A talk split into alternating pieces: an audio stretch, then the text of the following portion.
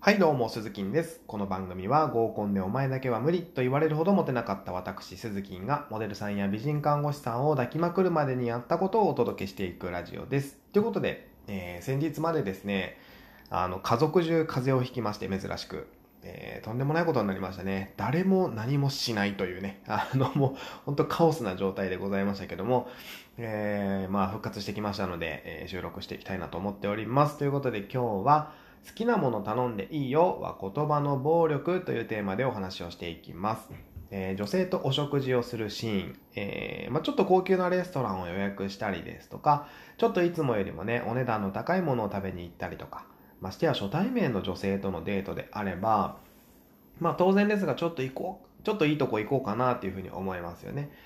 えー、まあそうすると、まあ男性がご馳走するわけなんですけども、え今日は僕がご馳走するから、好きなもの頼んでいいよというフレーズはですね、僕は言葉の暴力なんじゃないかなっていうふうに思っています。というお話を今日はしていきたいなと思っております。えー、これなぜ言葉の暴力なのかお分かりになりますでしょうか、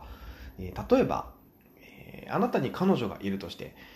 彼女と、え彼女のご家族と食事に行くことになりましたと。ね。えー、ちょっと高そうなうなぎ屋さんにね、お父さんとお母さんに連れて行ってもらって、彼女のお父さんから、おい、たけし君、遠慮せずに好きなものを頼みたまえって言われるとするじゃないですか。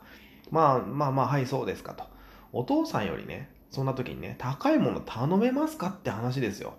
ね。はい、そうですか？つってね。お父さんがうな丼の波を頼んでいるのに、自分はね、うな重の特上なんて頼めないわけじゃないですか。ちょっとやらしくて。でも、お父さんは本当に、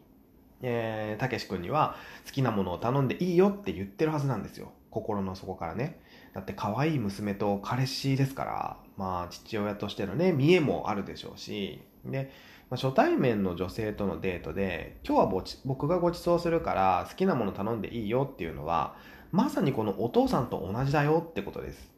女性からしたら、あなたより高いもの頼みづらいわって話ですよ。じゃ、じゃあどないすんねんっていう話ですけども、まあ、方法は2つあります。1つ目は先にあなたがそこそこ高いメニューを決めて、僕はこれにするねと彼女に提示してあげるという方法ですね。そうすれば彼女としては値段の上限がわかるわけじゃないですか。あ、その上限、それぐらいの金額までだったら頼んでいいなって思うわけですよ。そうするとメニューも決めやすいですよね。そして2つ目、えー、コース料理があるのであれば、僕はこのコースにするけど、一緒でいいって言ってあげるってことですね。そうすればメニューを選ぶプレッシャーからも解放されますし、コース料理であれば丸ごと全部食べられないってこともないはずなんですよ。なので、つまりは好きなもの頼んでいいよって言葉は優しそうに見えて優しくない場合が多いんだよってことですね。え彼女に好きなものを食べさせてあげたいという、え思い。それはですね、あなたのエゴなんですね。関係性が深くなければないほど、いや、頼みづれえしって思われてしまうわけですよ。まあ、何でもかんでもね、彼女の好きなようにさせてあげることが優しさじゃないんだよってことですね。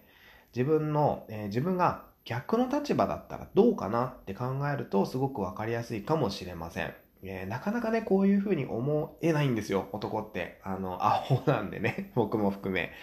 はい、あの、自分がこうしてあげたいと思ったら、もう本当にそうしてあげたいという一心で動いてしまうので、自分が逆の立場だったらどうだろうな、なんてね、考えながら行動はなかなかできないんですけども、えー、考えないとダメだよ、ということですね。